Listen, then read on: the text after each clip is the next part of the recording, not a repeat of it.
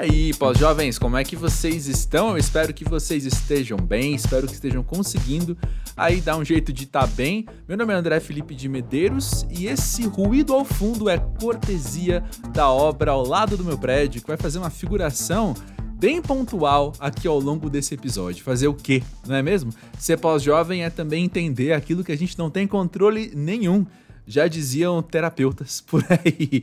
Mas olha só, se você não conhece esse podcast, quero te dar as boas-vindas e te deixar bem à vontade para entrar aí no papo de certa forma, para você se sentir parte dessa conversa, porque estamos aqui para fazer uma boa companhia para você também. E além disso, quase aí que em segundo plano talvez, falar que esse podcast está aqui para a gente conhecer melhor aqueles indivíduos, aquelas pessoas que estão por trás do trabalho que a gente vê por aí, que a gente consome, que a gente acompanha.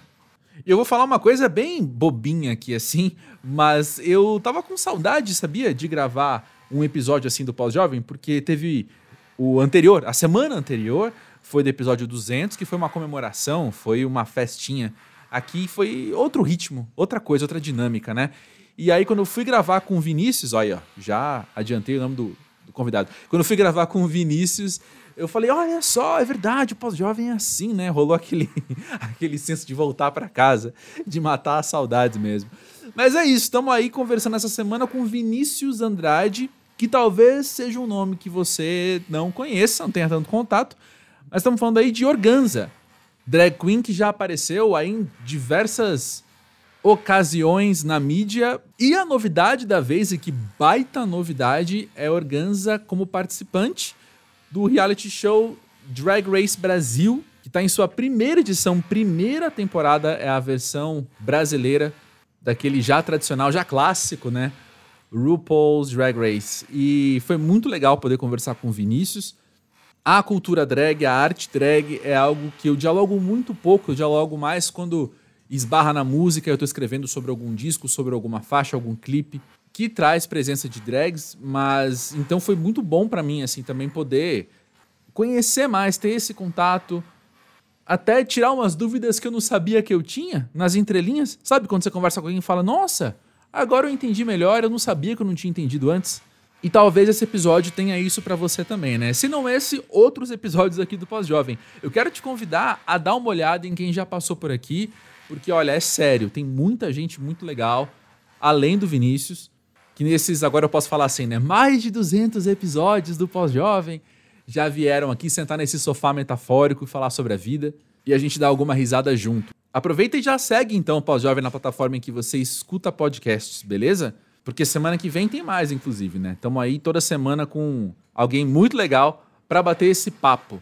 Sobre o Vinícius, ele tem 31 anos, ele é da zona norte do Rio de Janeiro. E essa conversa vai investigar bastante o passado dele, então eu não tenho muita coisa para falar nessa introdução, não, a não ser que foi um baita prazer bater esse papo. E eu sei que você vai chegar ao final dele com o mesmo sorriso que Vinícius e eu tínhamos na hora que a gente estava gravando. Beleza?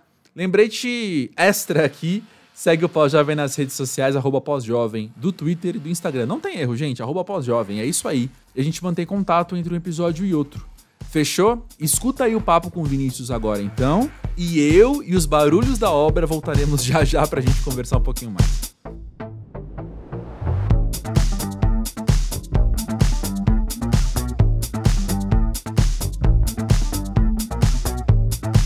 Vinícius, conta pra gente, pra você, o que é ser pós-jovem? Olha, eu tenho uma relação muito forte com a minha criança viada lá da minha infância. Ah. Então, ser. Eu não sei se você é jovem, porque eu sempre continuo trazendo ela para mim, assim, sabe? Eu acho que é muito importante a gente, mesmo depois de jovem, de adulto, de pessoas velhas, lembrar da, das nossas crianças e trazer elas para as nossas vidas adultas, porque sem elas a gente não chegaria aqui. Então, às vezes é importante a gente relembrar que existe uma criança dentro de nós, dentro de nós, que às vezes é importante botar elas para brincar nesse mundo doido de vida adulta, de vida jovem, de vida de vida após que a gente vive hoje, né? uhum. né? Então, acho que uhum. para mim é isso, continuar sendo criança sempre que possível. Então, preciso te perguntar, você faz terapia? Faço. eu comecei agora. Eu comecei por conta do programa, inclusive. É... Entendo, entendo. Eu comecei tem três meses, assim, um mês antes do programa começar. Assim. Você estava se preparando para esse tipo de exposição? Era alguma coisa assim? É, assim, eu há muito tempo, né, venho nessa fazer terapia, fazer psicólogo. Só que eu sempre fiz, é, sou, sou, do teatro, né? E eu sempre fiz muitos uhum. trabalhos que às vezes tinham esse tipo de acompanhamento. Então eu uhum. efetivamente nunca tinha feito uma sessão de terapia, né? Um trabalho mais ah, longo, sim. assim.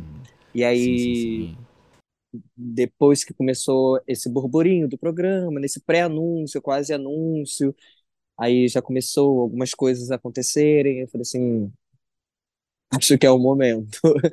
E aí, Sim, assim, não, dou maior força. E aí eu comecei a fazer, assim, tem uns três meses, por aí, uns dois meses. Maravilhoso. No episódio anterior a esse, o episódio oficial, porque esse é o 201, episódio 200 foi uma comemoração, o 199, com Washington Deoli, ele falou do contato que ele tem com a criança dele, porque ele hoje é cineasta documentarista, e quando ele encontrou coisas da infância dele, eram fitas dele entrevistando os amiguinhos dele. Olha então, isso. eram coisas totalmente. Ele, ele hoje faz profissionalmente o que ele fazia brincando antes.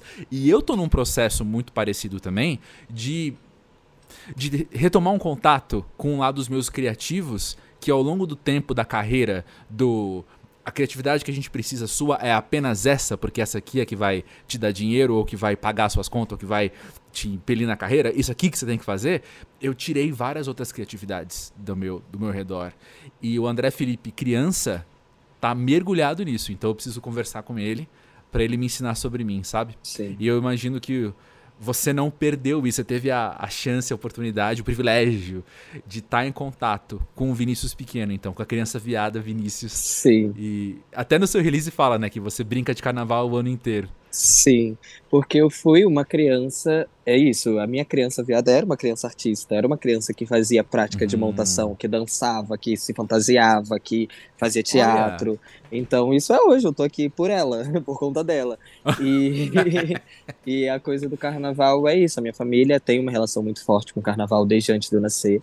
A minha mãe desfilou Sei. grávida de mim quando ela tinha sete meses de gestação. Que massa! Que massa! Então essa, essa ideia de que para mim é carnaval o ano inteiro, assim, é uma é, é além de ser um, uma relação política, porque eu realmente acredito que desse período do carnaval a gente tem uma liberdade social muito maior uhum. para ser o que somos, né? Uhum e que ao longo do ano essa mesma liberdade é completamente é, negada a nós.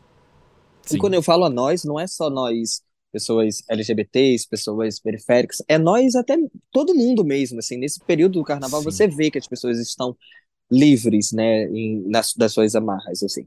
E aí, é, quando eu era criança, esse era um momento muito importante para mim, assim. Eu nunca fui uma, uma pessoa que, hum. que ligou muito para Natal e Ano Novo, assim. Isso era só uhum. mais um dia, assim. Então, de fato, para mim, essa virada de ano, esse, essa virada de chave, esse início mesmo da coisa, era depois do Carnaval. Sempre foi isso. E continua sendo. Olha, olha que interessante.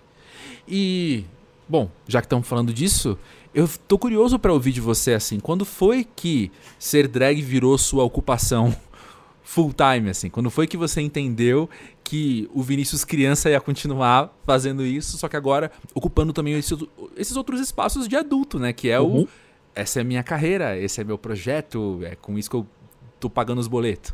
Sim. É, então, eu tenho 31 anos, né? Mas eu uhum. faço uhum dança profissionalmente desde os seis anos. Comecei a fazer aulas de dança e comecei a estudar Sim. teatro aos nove anos. Uhum. Então, de uma maneira geral, esse lugar artístico e desse lugar da prática de montação, esse lugar da ideia de performar um, né, um eu artista, ele sempre esteve comigo, assim. Então, quando eu comecei a fazer drag, que foi efetivamente em 2018, com esse nome, Organza, e com, com, com essa definição, agora estou fazendo drag em 2018, eu acho que eu já tinha tido um caminho muito percorrido que era só mais um, uma, mais um passo, assim. Não teve, então, para mim, uma uhum. grande virada de agora eu estou fazendo isso ah, profissionalmente, sim, sim. assim. E, e é isso, eu sempre fiz, é, sempre fiz teatro, sempre fiz dança, sempre fiz carnaval, então esse lugar de me montar, que é o que eu chamo desse lugar da prática de montação, sempre uhum. esteve presente na minha vida, assim. Agora eu só entendi que existe um nome diferente que as pessoas acessariam, entenderiam melhor, assim, entendeu? Uhum. Mas basicamente isso. Não, interessante demais. E quando você fala do carnaval e da importância que tem para sua família, tem um outro dado aí então que eu estou compreendendo, que é se o seu trabalho tem esse valor que é de berço, tem esse valor que você cresceu com isso, tem também em paralelo a informação que eu tenho de que você aprendeu a costurar com a sua avó. Sim. Não Também foi em casa, né? Não efetivamente aprendi a costurar com a minha avó, porque quando a minha avó ah. faleceu, ela tinha no... eu tinha nove anos. Mas eu ah, cresci sim. vendo ela é, costurar e ajudando ela. Ai, ela já tinha sim. dificuldade de enxergar, então eu já passava ali na agulha, às vezes é, ajudava ela efetivamente costurando, mas não foi uma coisa assim, senta aqui, vou te ensinar a costurar. Então também não é, não tinha esse lugar, mas de uma maneira geral eu cresci vendo, então aquilo em algum ponto da minha cabeça tá ali, assim. E a minha mãe Sim. também costurava, é, costura ainda, né? Mas porque minha mãe já tá viva. É, e, e, eu tenho um, uma fantasia de carnaval, que é um bate-bola, um dos primeiros bate-bolas que eu tenho, que foi feito de cortina, que era uma cortina lá de casa. E a minha uhum. avó e minha mãe costuraram e fizeram esse bate-bola. Então tinha essa também esse lugar. A minha avó, ela fazia muitas colchas de retalho. Então eu via muito esse, esse lugar dela, desse reaproveitamento e tudo mais, que também é uma característica muito é, do carnaval, desse lugar do barracão, né? De transformar uma coisa em outra para parecer outra coisa.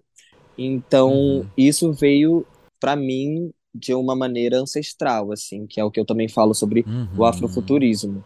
E aí, quando uhum. eu comecei a fazer teatro e eu comecei a, a trabalhar também na parte de figurino do, do teatro, que foi quando eu comecei a costurar efetivamente, e aí eu acho que essas coisas começaram a, a vir daqui da parte de trás da minha cabeça para a parte da, da frente, assim.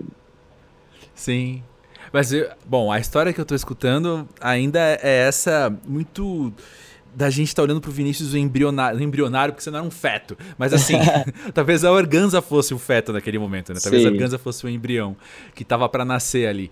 Mas é justamente isso, assim. Quando a gente fala de avós culturalmente, e não é à toa, porque tem a ver com o ciclo da vida, a gente fala muito de infância, né? Quando a gente Sim. pensa em avós. E quando você fala do seu trabalho ser uma extensão daquela criança, é fácil traçar esse paralelo, né? Assim, de você Sim. ver a sua avó costurando na sua infância, você que segue em contato com aquela criança, hoje está costurando também, fazendo as suas próprias fantasias, assim, né? Sim. Então acho que tem, tem aí um arco, assim, que eu enxergo de fora, né? Ouvindo essa história, que é o arco do Vinícius de 31 anos, pós-jovem, em contato com a criança dele. Bom. Sim. é isso. E eu também eu, eu não me desconectei da minha avó, não só por conta desse, dessa relação com a costura, assim como não me desconecto da minha mãe, não desconecto uma, da minha tia, irmã da minha mãe, que tem 80 anos hoje. Eu acho que uhum. a minha uhum. família ela tem muito esse lugar da, da ancestralidade, de, de estar em contato com isso o tempo inteiro, assim.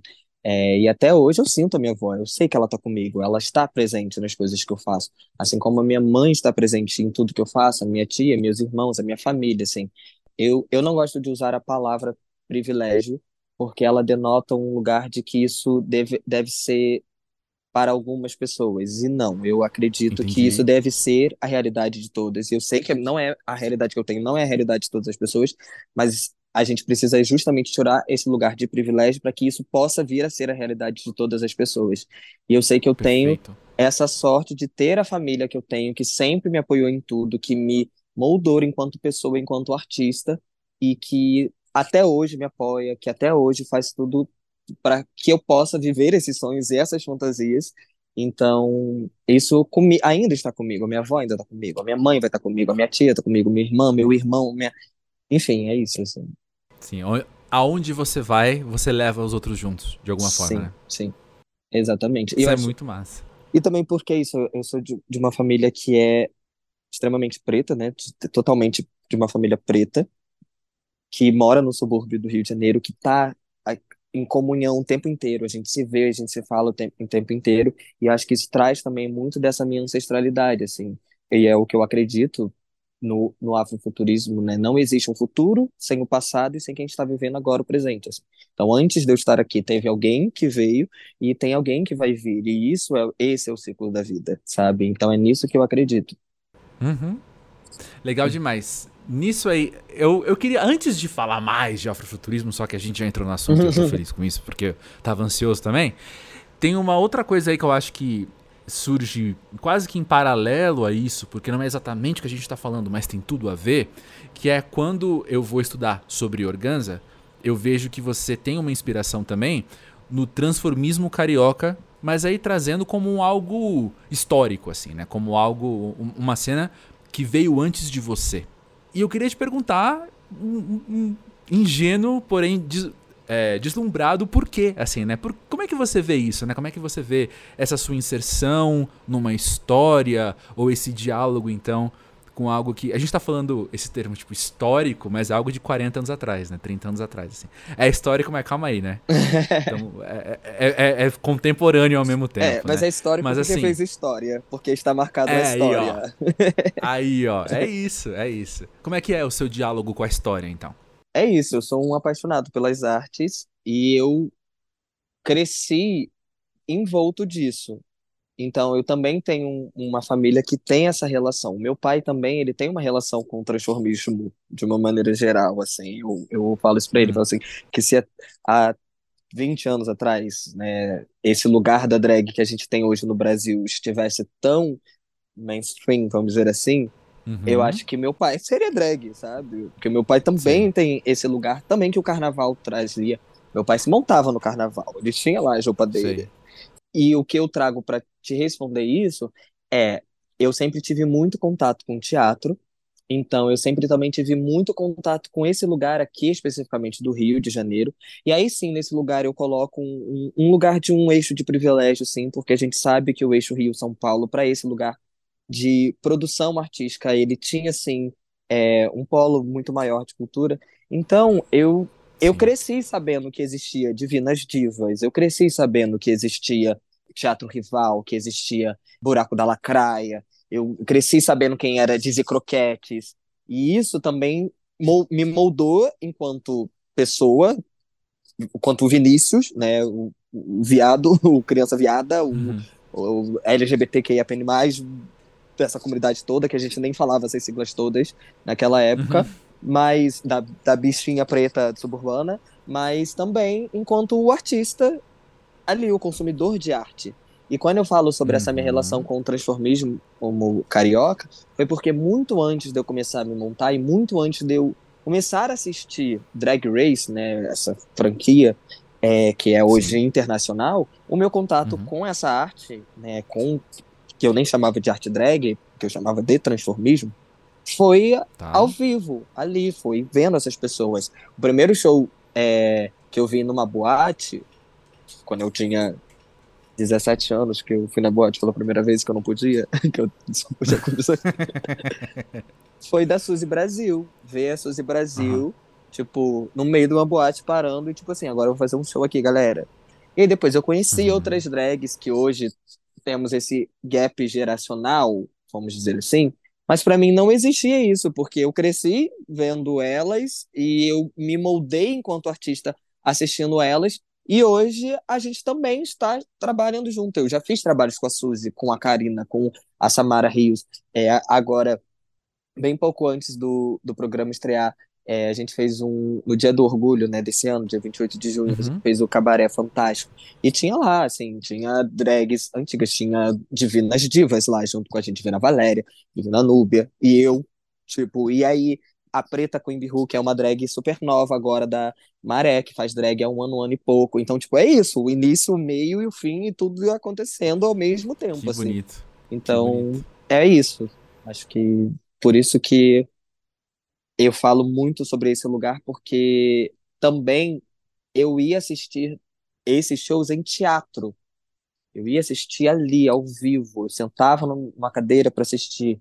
Então, essa relação que hoje a gente tem com o programa, de assistir por uma tela, para mim é muito novo, muito distante, assim, também. Eu falo isso, parece que eu, que eu, sou uma, um, uma pessoa de 60 Histórico. anos. É.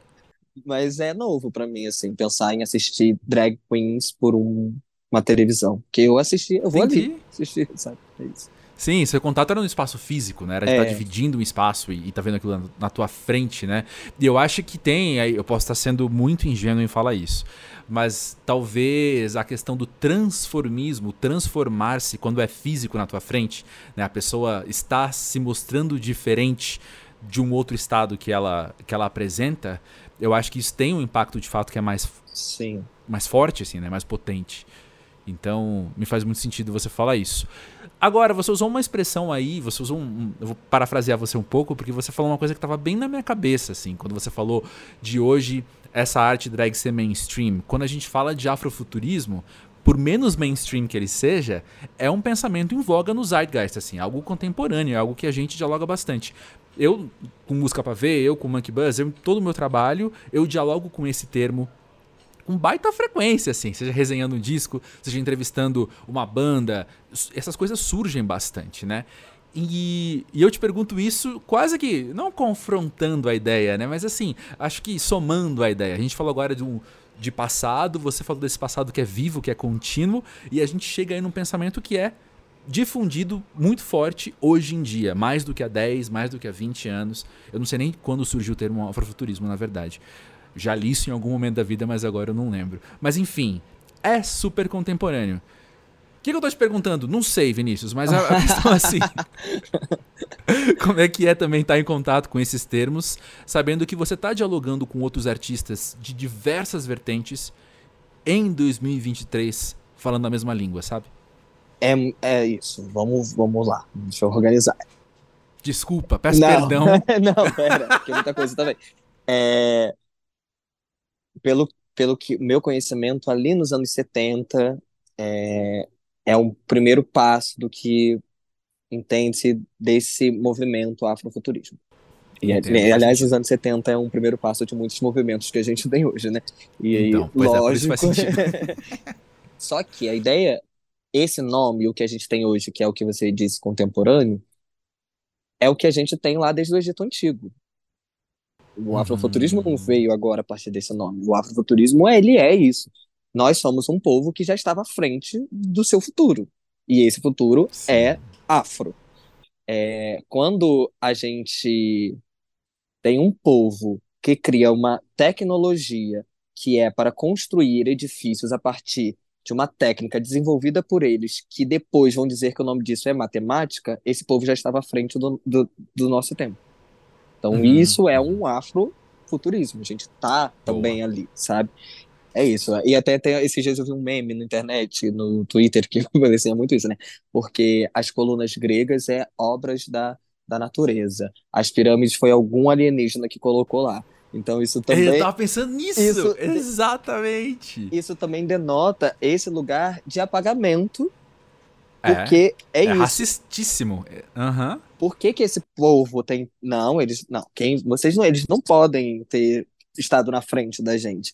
Então também Exato. esse lugar hoje que a gente entende do afrofuturismo mais contemporâneo, eu acho que para mim, né, também não, não é o que eu penso, tá? Não estou dizendo que isso seja a verdade do afrofuturismo hoje. Eu acho que também é, é, é a partir de um lugar de que nós sim estamos mostrando para essas pessoas que nós temos um futuro e que é um uhum. futuro uhum. tecnológico, que é um futuro que não é esse futuro que vocês dizem que a gente tem, que uhum. para algumas pessoas a gente nem estaria vivo. Só que estou, a gente está mostrando para essas uhum. pessoas que nós já estávamos vivos antes de vocês e talvez vocês estejam vivos por muitas das nossas tecnologias já desenvolvidas antes mesmo de vocês. Então eu acho que a gente está fazendo essa essa virada hoje assim. E aí, vamos falando desse lugar mais mainstream, eu sou uma pessoa que eu bato muito na cultura pop, né? Porque eu acho que ela hum. tem um, um, papel enorme em difundir as coisas, mas Sim. ela acaba, às vezes, jogando as coisas assim também meio de qualquer jeito e as pessoas fazem uso das coisas meio de qualquer jeito, achando que tá. Entendeu, né? E Perfeito. Aí... Posso, posso complicar? Parênteses, complicar? E fazendo isso pelo viés do mercado. Porque tem gente ganhando muito dinheiro com isso. Fecha exatamente, exatamente. E aí é isso, né? A gente vive na cultura pop as discussões que vão render dinheiro. Então, alguns anos atrás, a gente estava falando as, ah, sobre ser artistas negros. Tem até aquele vídeo que eu amo, né? Meu Deus, descobriram hum. que a hum. Beyoncé é preta. Amo. Mas é isso, né? Porque a mulher teve que esperar 20 anos sendo embranquecida a todo custo, até o momento que ela pode falar: é, galera, agora vocês não vão ter como mais me derrubar. Ei, sou preta pra é. caralho. E aí vem esse lugar. E isso também, para mim, ao meu ver, é muito afrofuturista. Porque é uma ideia. Verdade. Eu tô tão à frente de vocês que eu vou fazer o que vocês querem. Que, que, quer dizer, vou fazer o que vocês acham que eu tô fazendo o que vocês querem. Mas que vocês estão fazendo o que eu quero. E aí, quando chegar lá na frente, eu vou mostrar, viu? Toma aqui para vocês. Hum. E aí, para mim, assim, eu tenho muitas questões com a, a, a figura pop Beyoncé, né? Porque eu sei que é, é exatamente isso, né? Ela tá ali também inserida nesse universo e ela teve que passar por muitas coisas. E aí, uhum. quando ela faz essa virada de chave, que aí ela agora ela faz. Então, toma aqui, eu sou preta, eu sou de um. Não sou do eixo central de, dos Estados Unidos, eu sou feminista e eu sou tudo que vocês dizem que eu não, não seria, que eu não poderia ser para vencer na vida. E aí ela vem primeiro, hum. traz esse Lemonade, que já é completamente uhum. e depois ela faz algo que para mim é lindíssimo, que é o Black King. Que aí uhum. é, a gente vê também a junção desse lugar midiático, trazendo por, por ganhar dinheiro, vamos falar assim, sim, por esse sim. lugar, mas também trazendo ali história e cultura, assim. E tem uma das frases para mim do, do e Black... com infância no meio, né? Entendeu? Aí, ó. Não saímos do assunto, tá vendo? Nunca. Continua. Mas é porque isso. É isso. Tem sempre um, uma ancestralidade. Para ter uma ancestralidade, tem que ter alguém agora novo. Pra perfeito. E ele perfeito. voltar o tempo inteiro. E o Black King é uhum. exatamente isso. E tem uma das frases para mim que é mais lindo do Black King, que é a gente já como é que é? Não sei exatamente se é isso, porque agora eu tô pensando no, no inglês. Mas basicamente mas ideia... o conceito é hum. a gente já sabia o que era beleza antes deles definirem o que era belo. E é isso. Perfeito, perfeito. Nós já éramos reis, nós já éramos rainhas, nós já tínhamos hum. beleza, nós já tínhamos uma figura que era considerada a rainha da beleza, a deusa da beleza. E a, no, e a nossa beleza não estava a partir de uma técnica matemática de simetria de tudo, que uhum. inclusive uhum. essa ideia de simetria também foi a gente que construiu. Enfim, daqui a pouco as pessoas vão ficar ouvindo isso e vão falar que eu sou é, racista reverso, que eu acho que. Ah, pronto. não, eu sei que, que. Quero acreditar que a audiência qualificada não vai fazer isso. Mas, mas é, é isso, assim, nesse hoje, nesse momento que a gente vive também, né? a cultura pop, eu acho que hoje é o que faz a gente discutir muitos assuntos, então as coisas chegam pra gente, é, às vezes de maneira meio assim. A gente vê uma coisa a partir de um clipe de um artista, a gente vê a partir de um uhum. álbum de uma coisa, a gente vê. E aí, depois disso, algumas pessoas vão atrás da coisa para procurar, sabe? Então... É, eu sou muito simpático à cultura pop também, sempre fui. Na verdade, eu fui estudar arte, cultura e arte com o olhar da cultura pop junto, assim, nunca abri mão disso, né? E mas cara, vou ser sincero, acho que as últimas semanas têm sido muito pesadas para mim, assim, de ver grandes discussões acontecendo em todas as esferas, porque foi tudo arquitetado para alguém ganhar dinheiro, sabe? Isso tem me deixado muito ah, carregado, assim, de falar, gente do céu, a gente às vezes é muito manipulado e acabou, assim, sabe? Sim. Então, não tô tirando, em hipótese alguma, o valor da discussão que causou a coisa X, o disco X, o clipe Y, o filme feito por um grande estúdio, sabe? Ou a novela feita pela emissora grande. Não tô falando disso. Eu tô falando que às vezes tá na nossa cara que é tudo para alguém ganhar dinheiro e a gente caiu naquela, sabe? Aí está me deixando. É que é isso, a gente tá completamente inserido nela, completamente mergulhado, e a gente ainda cai nessas armadilhas, dessas coisas que é a cultura pop ali, ó, pá, na tua cara. É, é então. É isso. Acho que é viver a faca de dois gumes, né? De aproveitar as situações pra gente poder promover discussões, mas ao mesmo tempo ficar meio que de olho aberto, sabe? Uhum. Pra não, não cair na manipulação. Mas é isso, assim, né? Que bom que a gente pode também, enfim, tá, tá tendo essas conversas aqui. Que bom que tem pós-jovem, minha gente. Mas é, é o seguinte. eu tô ainda na vibe do episódio 200, todo comemorativo. Olha só. Mas tem, se eu fosse escrever Se eu fosse transformar essa nossa conversa numa uma produção de personagem, assim, sabe? Eu tenho teu contexto, eu sei onde Vinícius cresceu, eu sei como é que era. Mas tem uma palavra que ainda talvez seja uma lacuna entre o Vinícius que tava brincando de carnaval o ano inteiro, querendo brincar, e tá levando isso a sério, porque imagino, ou melhor, eu nem imagino o tanto de, de empenho que você tem que ter no seu trabalho para fazer tudo acontecer, assim, sabe? De dedicação e tempo investido, etc. A palavra é motivação. Quando você olha para arte drag, para cultura drag, o que, que te chamou de fato para falar vou fazer parte disso sim? Entendi o teatro, entendi a dança, entendi.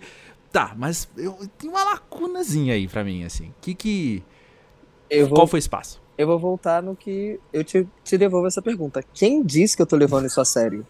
Eu não tô.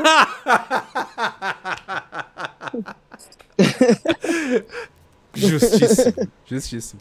E aí, eu volto na criança para te responder, porque hoje a organza é justamente a junção de todas as expressões artísticas da minha criança. E quando uma criança tá Perfeito. brincando, é muito sério.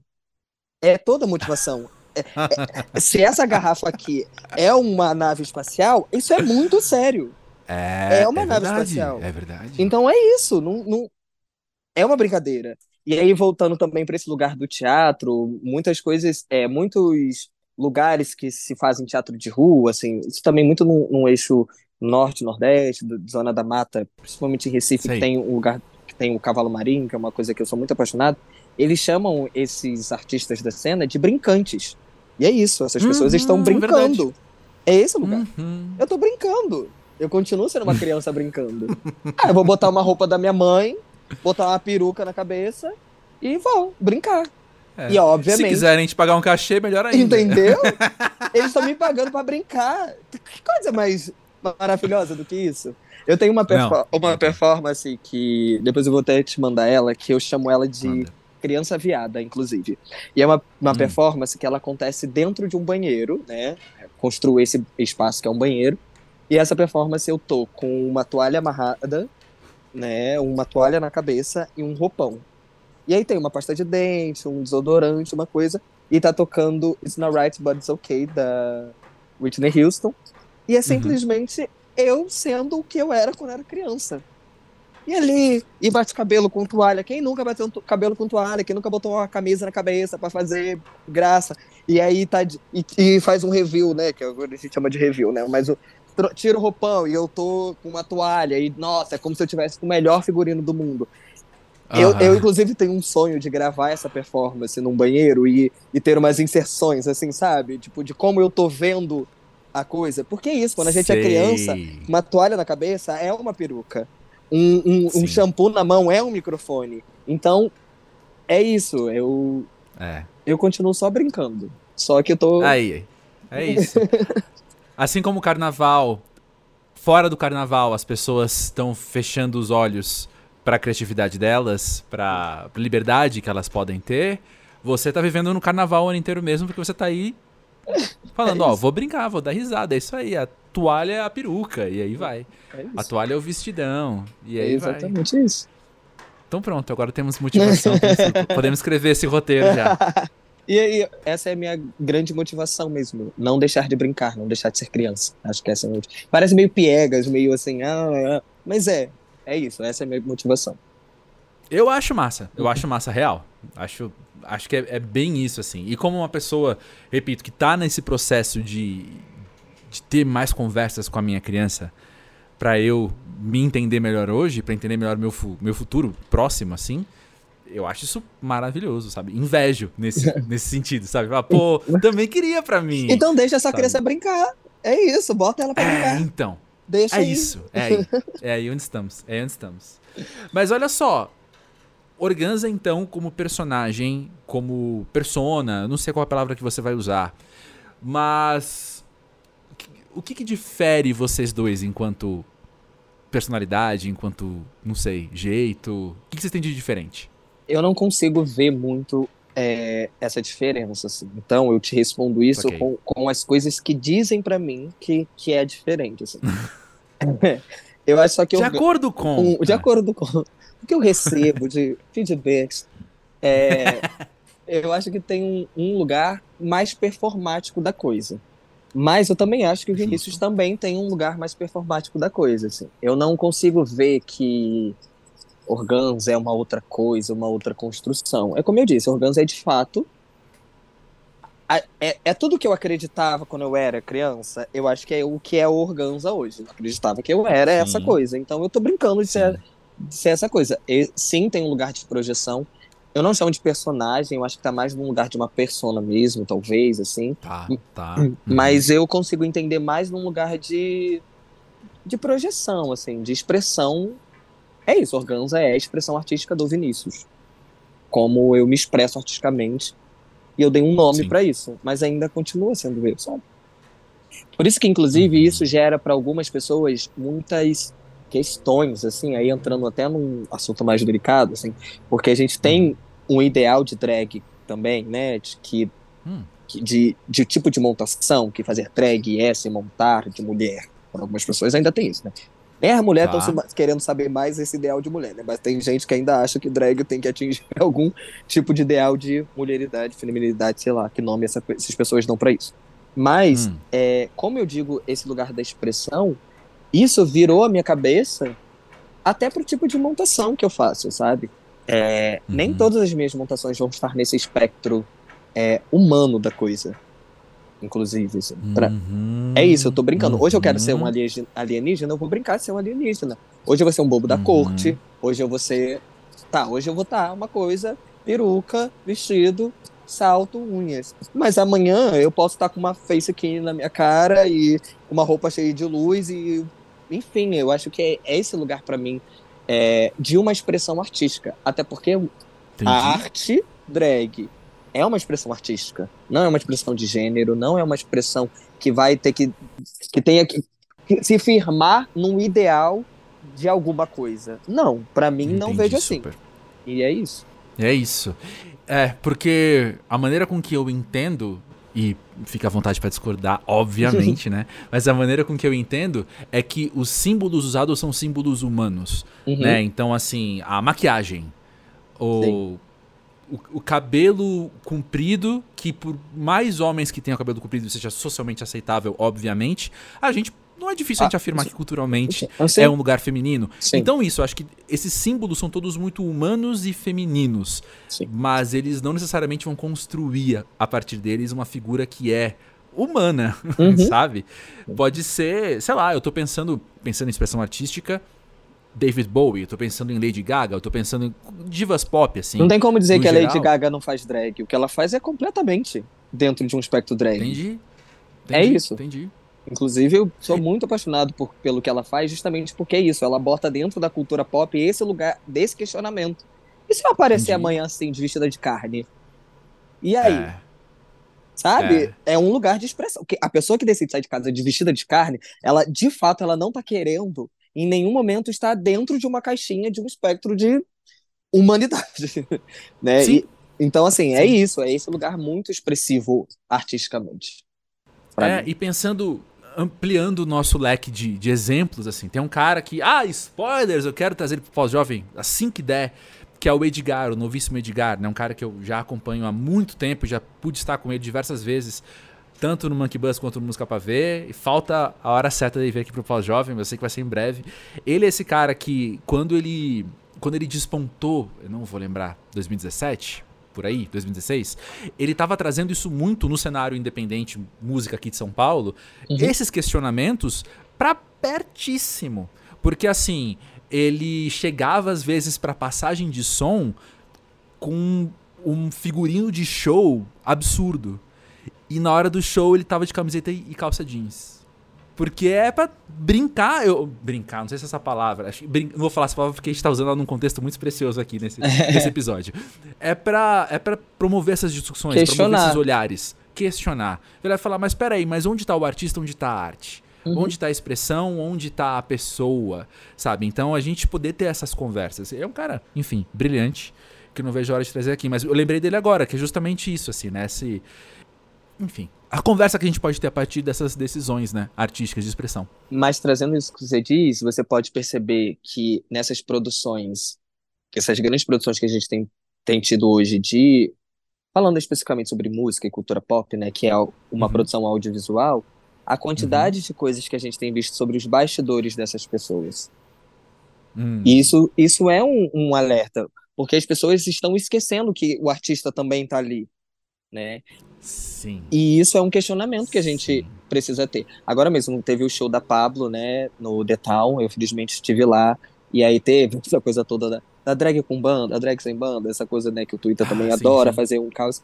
E aí no final uhum. ela falou assim, com banda ou sem banda eu sou o show. E é. E ela não tá desmerecendo é. a banda. Não tá. Não. Ela tá ali falando, ela é o show. Porque podia ter a banda ali, sem ela. Não é o show da Pablo Vittar, é o show daquela banda.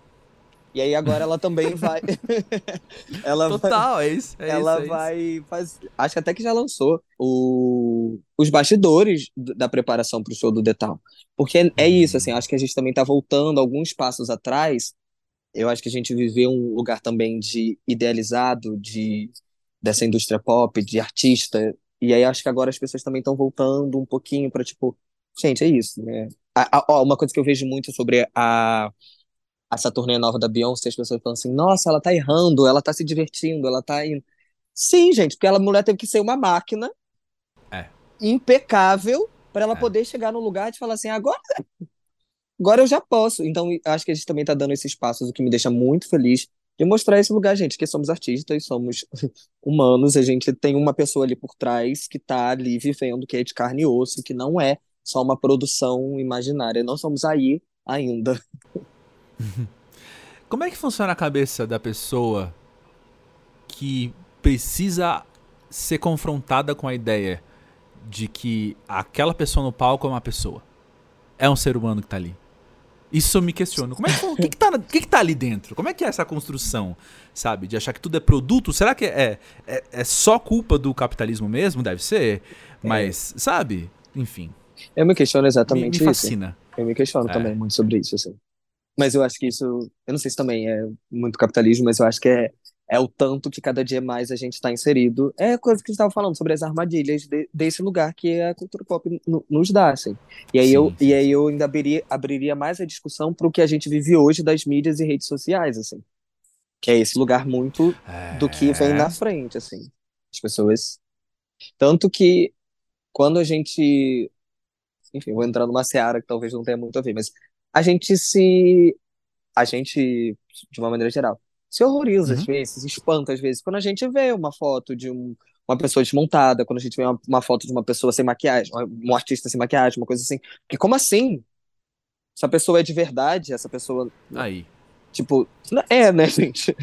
Aí, outra coisa que a gente vive, eu tava, eu tive essa discussão esses dias em Fortaleza com alguns artistas que estavam lá, esse lugar que hoje a gente tem de OnlyFans, né? Esse lugar também uhum. de, de, de, nudes, né? Que a gente está nesse momento uhum. também, assim. Gente, todo mundo tem um corpo, tá? Então, assim, é, não vamos esquecer que aquela pessoa que está em cima do palco sendo um artista, ela também tem um corpo, ela também ela faz as mesmas coisas que você faz, assim.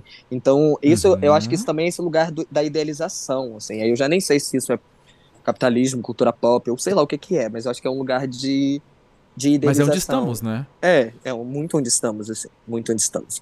Eu, os amigos meus até estavam, meu Deus, eu não sei, enfim, pode deixar talvez, que meus amigos falam assim, como que não vazou nenhuma nude sua até hoje, assim?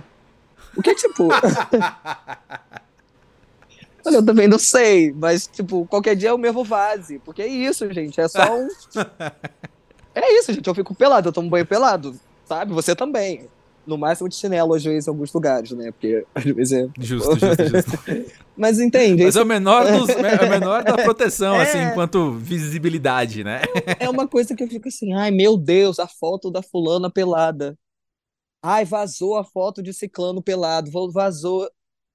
É sério isso, gente? Que a gente ainda. Mas, Vinícius, você abraçou a liberdade de um jeito que é teu próprio. É o que a gente tá falando. Eu acho que esse. Do que, que se resume todo esse papo que a gente teve hoje? Liberdade. É. Entendeu? É, talvez. Talvez você esteja libertinho, libertinho demais. E aí eu tô querendo que isso esteja. Vamos prender um pouquinho? É, Vamos? Tá bom. tá bom, não vou vazar minhas nudes. Pode deixar. Aí, pronto. A assessoria agradece. Mas sim, eu acho que talvez seja um pouco isso demais para mim. Mas é porque às vezes eu vejo de menos em algumas coisas e isso me. É isso, né? Confrontos. O que é demais. O que é minha filosofia de vida, né? Então. É. Talvez seja um confronto. Tá certo. Mas olha só, não vou te deixar embora sem fazer uma pergunta que, que leve talvez nossa conversa para outro lado, assim também. Mas a gente olha para Organza, a gente vê muito do Vinícius, então. Mas o que, que a gente que acompanha você, acompanha o seu trabalho, ainda não sabe sobre você? O que, que a Organza não mostra sobre você? Nossa, mas aí eu vou pra terapia agora, né? A gente vai ter que... É por isso que é a última pergunta, entendeu? Porque você já sai daqui e vai pra lá. eu não sei se eu sei responder isso, porque, como eu disse, assim, eu não sei se é tão diferente, assim, então eu acho que de alguma maneira tá meio que tudo ali misturado, assim. Eu acho que eu poderia dizer, ah, eu acho que talvez vocês não veem o quanto eu sou pragmático e sistemático com, com as coisas que eu estou fazendo, mas eu acho que às vezes hum. vem, sim. Uhum. Então, eu acho que é tudo meio misturado, assim.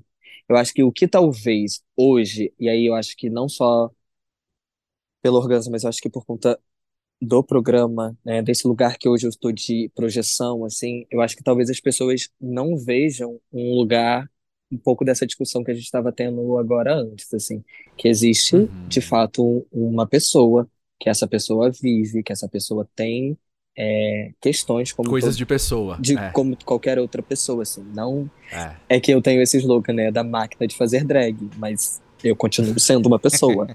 tá? É. E acho que talvez é uma coisa que organza que as pessoas que estejam conhecendo agora, a partir desse aspecto do programa, talvez ainda não tenham visto que é uma coisa do Vinícius, é que eu também, gente, estou vivendo um sonho, tá? É, eu hum. também, eu tô no mesmo lugar que vocês, de vibrando com cada coisa que acontece, assim. Como eu falei esses dias nas minhas redes sociais, eu andei de avião a primeira vez para gravar o programa. 30 hum. anos de idade, assim. São muitas coisas acontecendo na minha cabeça. Então, acho que talvez as pessoas ainda não veem esse lugar de um, uma criancinha do subúrbio do Rio de Janeiro, do, da Zona Norte da Zona Norte, ganhando o que está ganhando, projetando para o mundo, vivendo sonhos, construindo coisas, e que essa pessoa não sabe tudo o que está fazendo. Então, eu uhum. também vou errar em algumas coisas, e isso uhum. faz parte de ser um humano. Não só de ser uma drag. Tá? 100%. Maravilhoso. Eu tô pensando que a esse ponto, assim, todo ouvinte do pós-jovem já entrou na torcida oficial de Organza do Drag Race. Não, não tem favor, hipótese gente. de Votem outra... em mim, gente. Ligue 0800 é 555 663 pra votar em... não tem votação. eu tava já, eu tava já digitando enquanto você falava.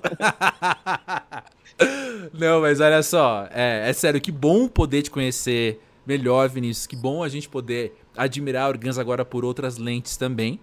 Então, obrigado por estar aqui no Pós-Jovem trazendo você. Eu que agradeço e muito feliz de poder falar também um pouco mais sobre esse lugar pré-Organza e esse lugar do Vinícius, que para mim hoje é muito importante que as pessoas saibam que ele existe, que existe algo, algo ali que antes de Organza é o que me faz viver hoje.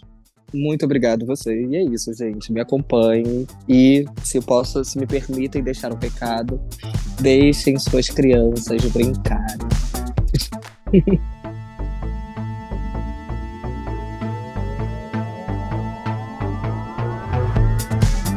Eu tava parado aqui olhando o waveform, que é aquele, aquelas ondinhas que aparecem para indicar que tem um som sendo gravado aqui na minha frente, no computador.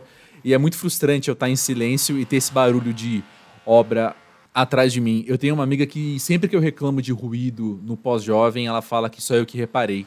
E eu acho que esse episódio aqui, essa introdução, com. Eu não sei nem que, que equipamento. Parou só porque eu falei, né? Já já volta. Mas esse equipamento sendo usado aqui, nem sei como é que chama, mas eu acho que ele tá aqui. Aí, ó.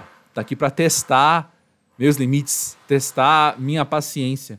E aí eu dei uma risada sozinho dentro da minha cabeça, assim, porque logo antes de eu começar a gravar, eu soltei no Instagram, soltei no Instagram, ó, eu compartilhei nos stories um meme que dizia: Eu tava de, bo... eu tava de mau humor, mas já faz alguns anos que eu tô assim, então acho que esse é meu novo eu, essa é minha nova personalidade. E eu me identifiquei muito com isso, vários amigos reagiram logo que eu soltei. Ó, que eu tô falando soltar, gente? Logo que eu compartilhei esse meme, vários amigos também se identificaram. E, e acho que é isso, né? Eu acho que tem a ver também com esse ser pós-jovem, a gente só incorporar esse mau humor que acontece mesmo de vez em quando, gente. É isso. Eu acho que uma diferença muito grande do jovem para o pós-jovem ao lidar com esse mau humor é estar em movimento, é não deixar o mau humor ser paralisante, sabe? Eu tô aqui gravando pós-jovem mesmo com esse ruído que, como eu falei, não tem o menor controle. Não depende de mim ele existir ou deixar de existir. Então, isso não vai me impedir, isso não vai me paralisar de fazer aquilo que eu quero fazer ou que eu tenho que fazer, e ponto. E eu consigo me imaginar com 20 anos muito frustrado, muito nervoso com isso, de um jeito assim que eu não ia conseguir gravar o pós-jovem. Entende o que eu quero dizer? E já que estamos no assunto, às vezes eu fico pensando que o mau humor tem um lugar cultural no Brasil. E eu vou falar do Brasil porque é a realidade que eu conheço e muito provavelmente você também. Mas tem um valor cultural no, no mau humor, assim, que ele é. Ele é muito dúbio, ele é muito ambíguo, né? Porque existe um aspecto de fofura que as pessoas costumam esperar da gente em qualquer tipo de interação. Existe uma cobrança de Ainda mais em subcultura de redes sociais, em subcultura de grupos de WhatsApp, aí ó, o barulhão.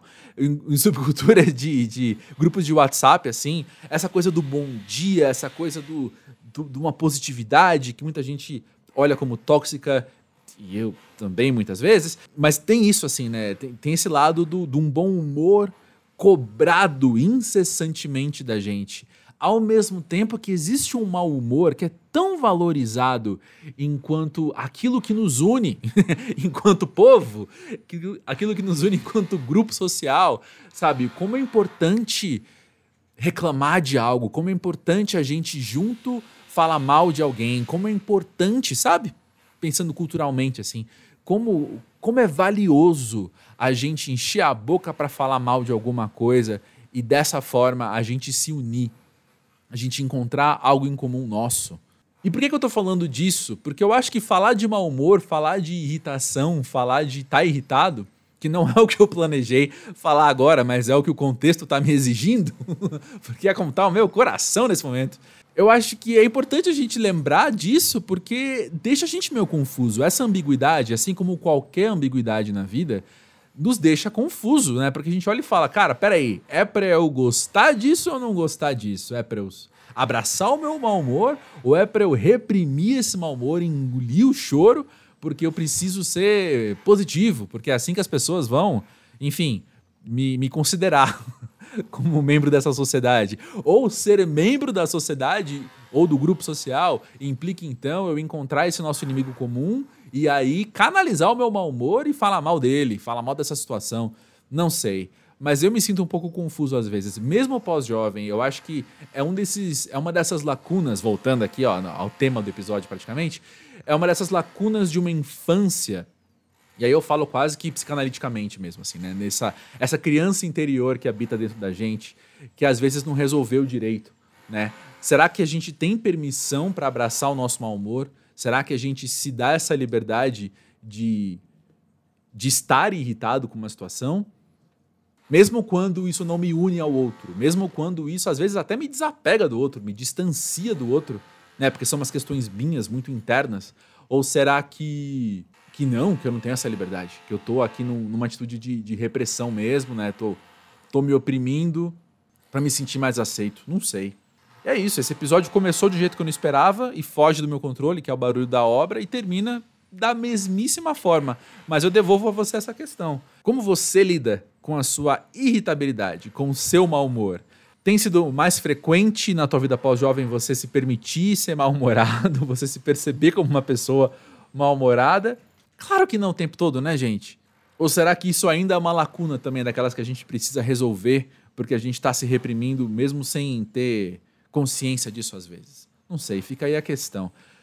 Sobre o papo com o Vinícius, tudo que eu posso falar é, meu, incrível, que bom, que gostoso poder falar sobre essas coisas, conhecer melhor alguém, dar esses sorrisos, dar essas risadas. Espero que tenha te feito tão bem quanto fez para mim. Se fez metade do bem, eu sei que já é muito, porque para mim foi foi muito valioso poder trocar essas palavras com ele. Posso reforçar o convite de você seguir o Pós-Jovem tanto nas redes sociais, Twitter Instagram, no Pós-Jovem, quanto aqui na plataforma em que você escuta podcast. Se não for pedir muito, e faz muito tempo que eu não falo isso aqui, mas a tua avaliação, tanto no Spotify quanto no Apple Music, ou a plataforma que você escutar e der essa possibilidade de avaliação, a tua avaliação é valiosa demais, porque ela faz com que o algoritmo entenda para quem recomendar o podcast.